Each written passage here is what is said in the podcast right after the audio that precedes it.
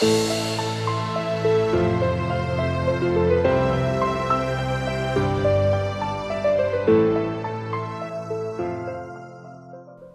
to episode 40 of my podcast.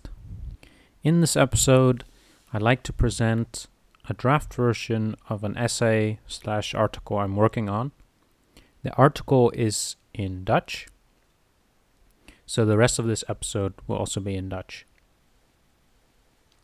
De titel die ik boven deze um, essay heb gezet is Een redelijke weg tot God? Vraagteken. Geloof en reden worden tegenwoordig vaak tegenover elkaar gezet. In God geloven zou ten diepste iets irrationeels zijn. Toch zijn er ook allerlei argumenten voor het bestaan van God. Zou er dan toch een redelijke weg tot God zijn? In deze essay probeer ik zo'n weg te schetsen. De weg kent drie stappen.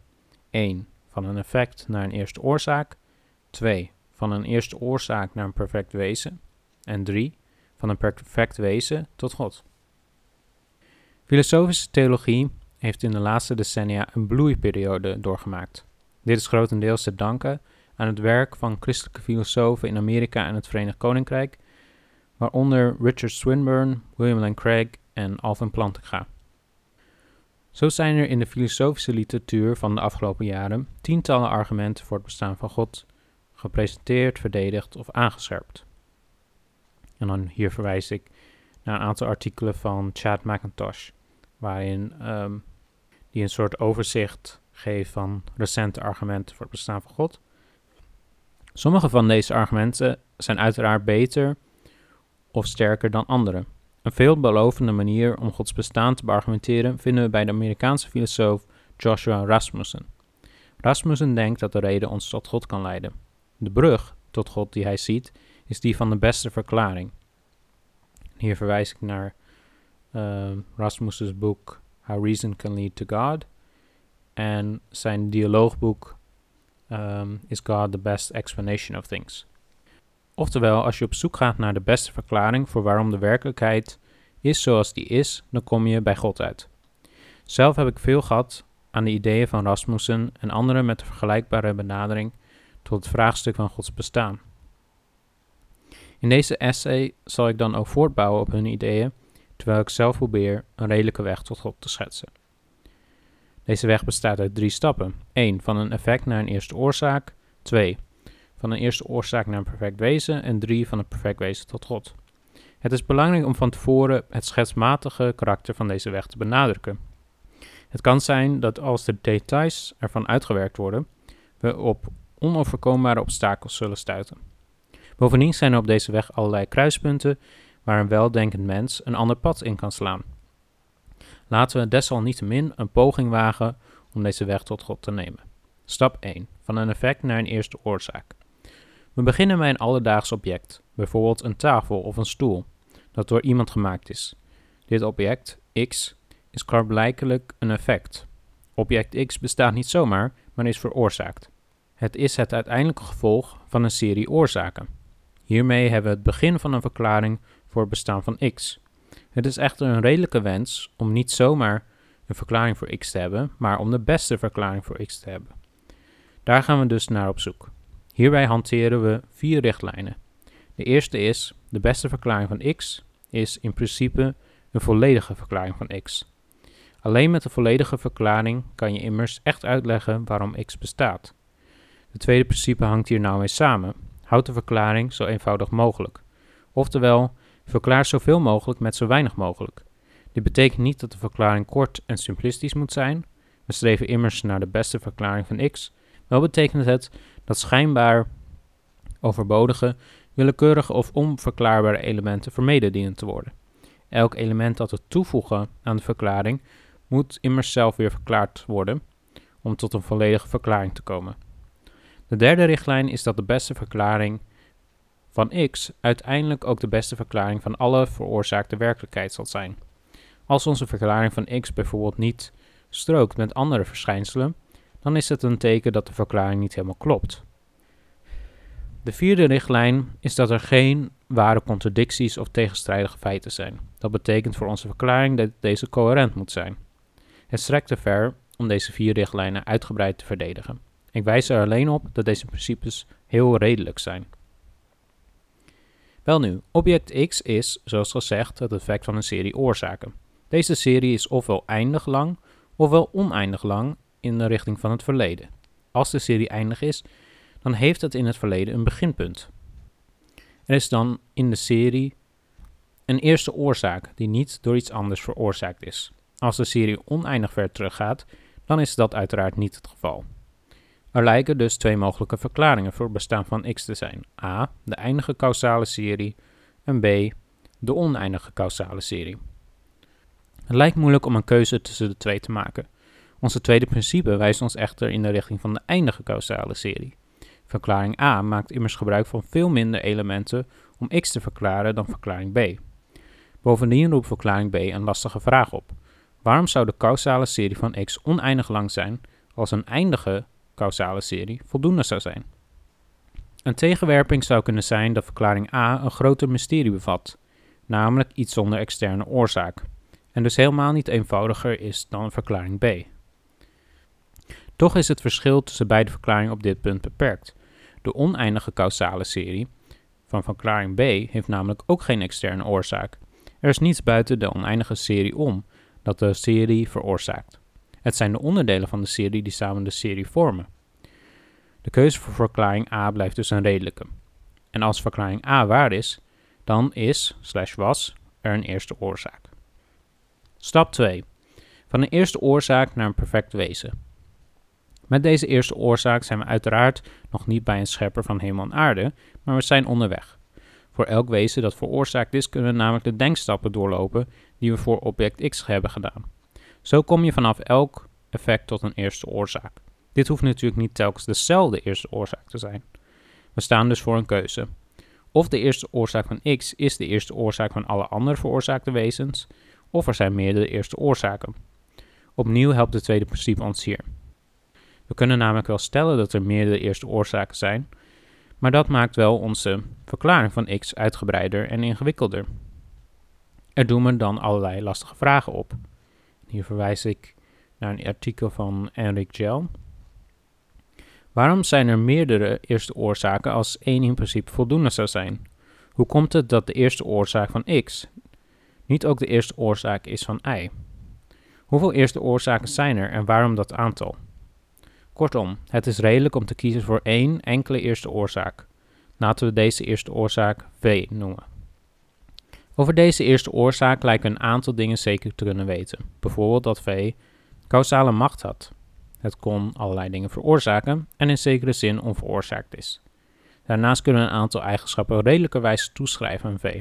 Het is bijvoorbeeld plausibel dat V niet alleen de eerste oorzaak is van alles wat veroorzaakt is, maar überhaupt de oorzaak is van alles wat buiten V om bestaat.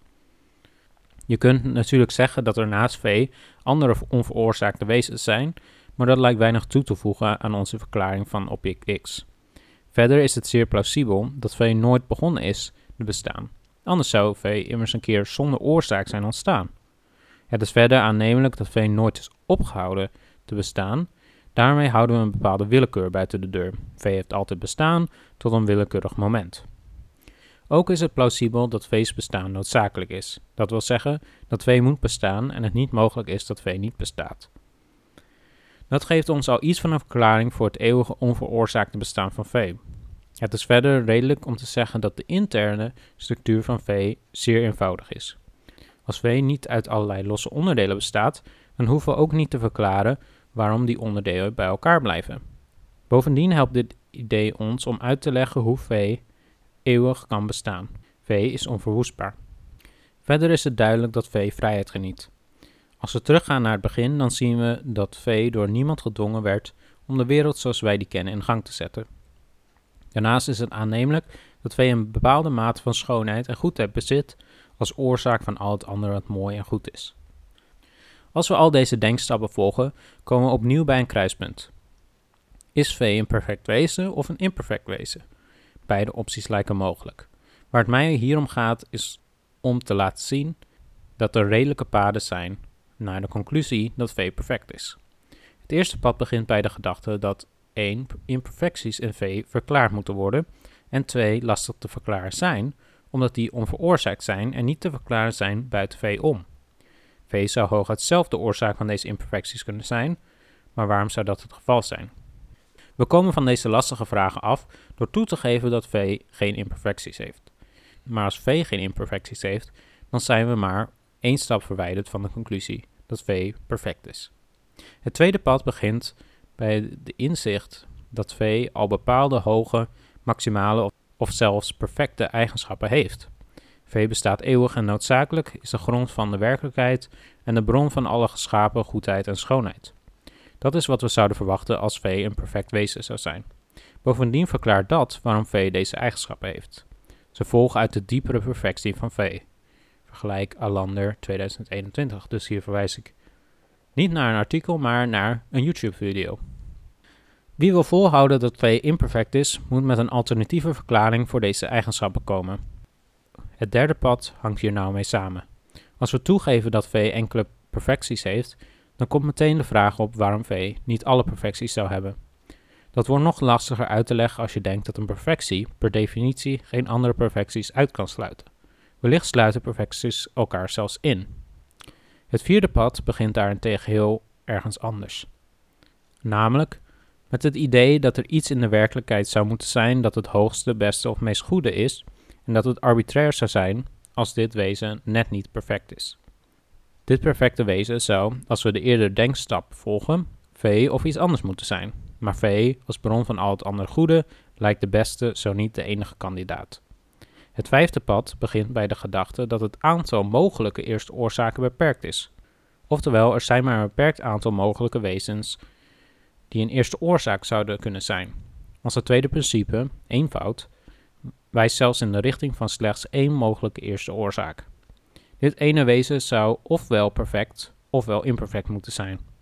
Maar als de enige mogelijke eerste oorzaak imperfect is, dan betekent het dat perfectie het verrassend genoeg onmogelijk maakt om een eerste oorzaak te zijn. Een perfect wezen lijkt echter juist iets te zijn wat een eerste oorzaak zou kunnen zijn. Perfectie lijkt eerste oorzaak zijn niet uit te sluiten.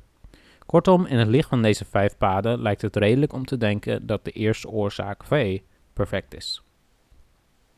Stap 3. Van een perfect wezen tot God.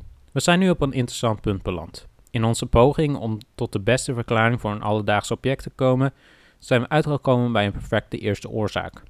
Nu rest ons het laatste stuk van onze reis. Graag benadruk ik opnieuw het schetsmatige karakter van de route. In wat volgt zullen we wat grotere denkstappen maken. Als eerste gaan we trachten de eigenschappen van V verder uit te werken. We wisten dat V macht, vrijheid en goedheid had.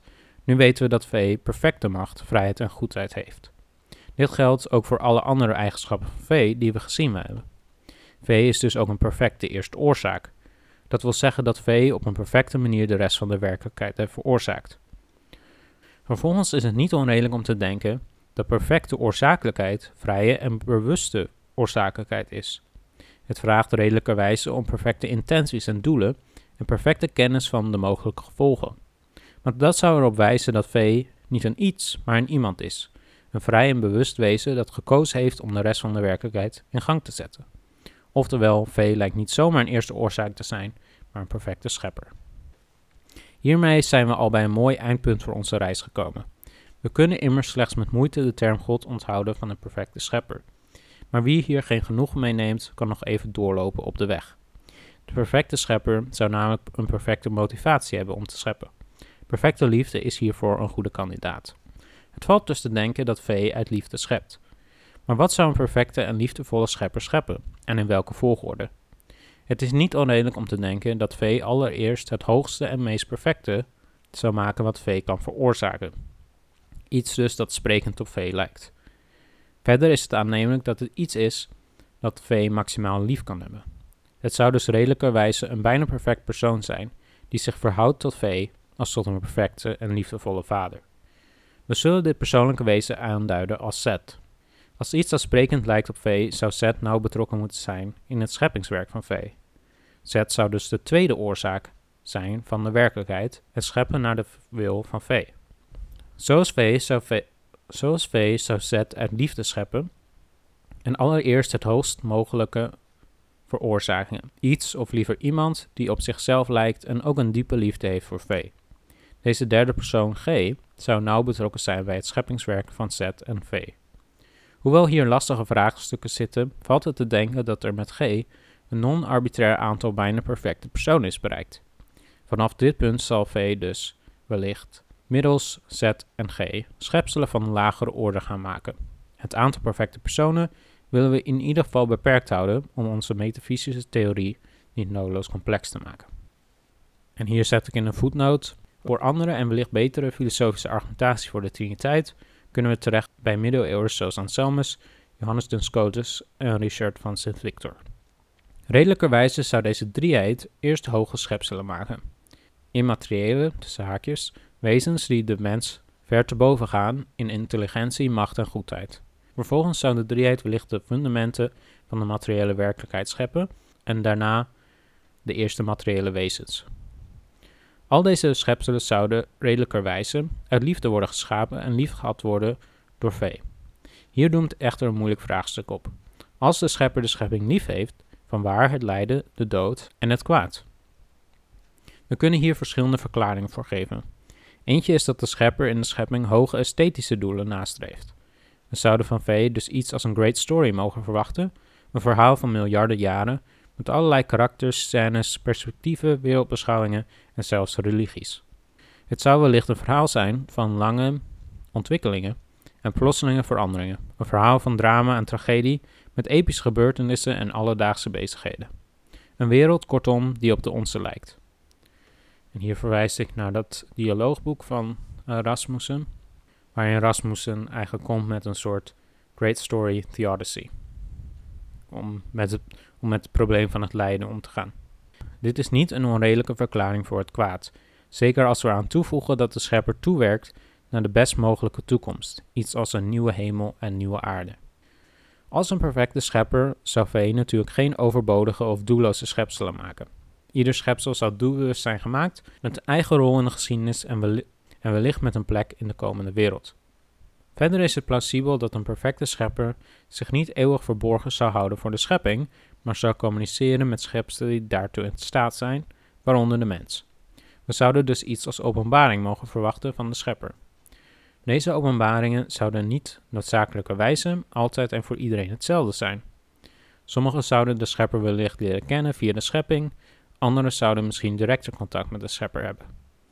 De openbaring zou eenvoudige instructies kunnen omvatten voor hoe we zouden kunnen leven, maar bijvoorbeeld ook een hoopvolle boodschap over de liefde van de schepper en het naderen van een betere toekomst. Van die toekomst zouden er van tijd tot tijd tekenen kunnen zijn, bijvoorbeeld een onverwachte meevaller of een bijzondere genezing. Onder deze tekenen zouden we wellicht ook een duidelijk teken mogen verwachten dat de dood uiteindelijk overwonnen zou worden, iets als een opstanding uit de dood. Deze openbaringen en tekenen zouden verbonden kunnen zijn aan specifieke boodschappers, gestuurd door de schepper. De belangrijkste boodschappers zouden we wellicht richting het einde van de menselijke geschiedenis mogen verwachten. Het valt te denken dat deze boodschapper niet een van de lagere schepselen zou zijn, maar iemand van hogere status, ligt een van de drieheid zelf. Aangezien het een boodschapper van V betreft, zou het G of Z moeten zijn. Vanwege diens hogere ontologische status is Z dan onze ideale kandidaat. Van de perfecte schepper zouden we echter niet alleen woorden en tekenen over de toekomst mogen verwachten, maar ook concrete reddingsacties waarbij mensen verlost worden uit het lijden, het kwaad of de dood.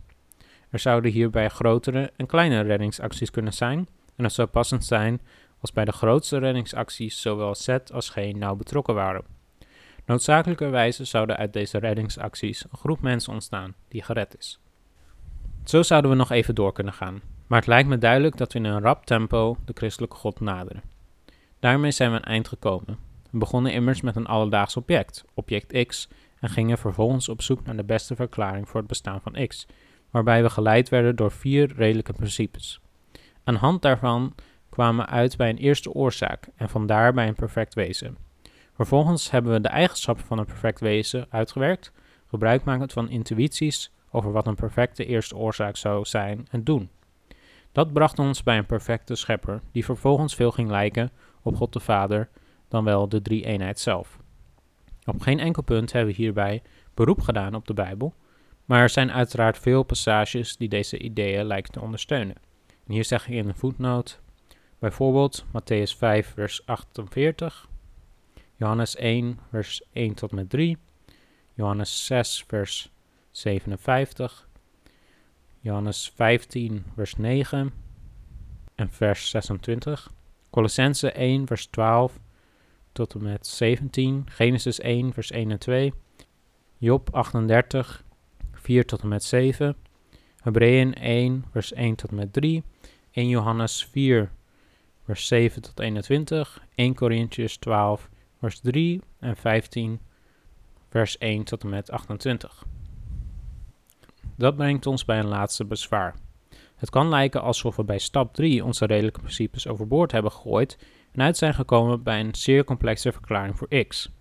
Hier zit een kern van waarheid in. Bij stap 3 hebben we minder expliciet gebruik gemaakt van deze principes en ons beeld van V is een stuk gedetailleerder geworden. Toch lijken we hierbij redelijke stappen te hebben gezet. Bovendien is hierbij onze derde principe belangrijk. De beste verklaring van x zal uiteindelijk ook de beste verklaring van alle veroorzaakte werkelijkheid zijn. Dat lijkt het geval te zijn. Een perfecte schepper kan niet alleen x, maar alle veroorzaakte dingen verklaren. Uiteindelijk is niets in het universum willekeurig, toevallig of onverklaarbaar, want het is doelbewust gemaakt. Zelfs zaken die ogenschijnlijk moeilijk te verklaren zijn, zoals het kwaad, menselijk lijden en sterven, een lange evolutionaire geschiedenis, verschillende religies en de verborgenheid van God, lijken verklaard te kunnen worden door een perfecte schepper. Dit alles zal niet noodzakelijkerwijze overtuigend zijn, maar dat maakt onze denkstappen niet onredelijk. Zo lijken we toch een schets te hebben van een redelijke weg tot God. Daarmee komen we aan het einde van het artikel. En ik heb dan nog een literatuurlijst, misschien ook wel interessant om, uh, om die nog even door te lopen. Dus eerst is Kyle Alander, Defining God. Dat is die YouTube video. Als je zoekt op Christian Idealism en dan Defining God, dan kan je het waarschijnlijk wel vinden. Dan het artikel van Enric Gel, How Many and Why, A Question for Gray and Oppie, That Classical Theism Can Answer. Dat is in Religious Studies 2021 gepubliceerd. Dan een aantal artikelen van Chad McIntosh, Non-Traditional Arguments for Theism, Philosophy Compass 2019. Recent Work on Traditional Arguments for Theism 1, Philosophy Compass 2022.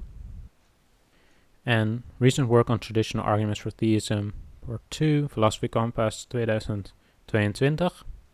En die kan je ook vinden op zijn website www.ca.macintosh.com. Dan uh, Joshua Rasmussen, How Reason Can Lead to God, A Philosopher's Bridge to Faith uit 2019. Joshua Rasmussen en Felipe Leon, Is God the Best Explanation of Things, A Dialogue, 2019 ook. Dan een recent artikel van mij over natuurlijke theologie.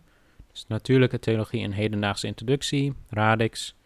Uh, dit jaar gepubliceerd in uh, 48, in jaargang 48, uh, nummer 3. En mijn uh, masterscriptie New Arguments for the Existence of God, Developments in Natural Theology and Analytic Philosophy of Religion in the Early 21st Century. Oké, daarmee zijn we aan het einde gekomen van deze episode. Ik hoop dat jullie het interessant vonden. Bedankt voor het luisteren en uh, tot de volgende keer.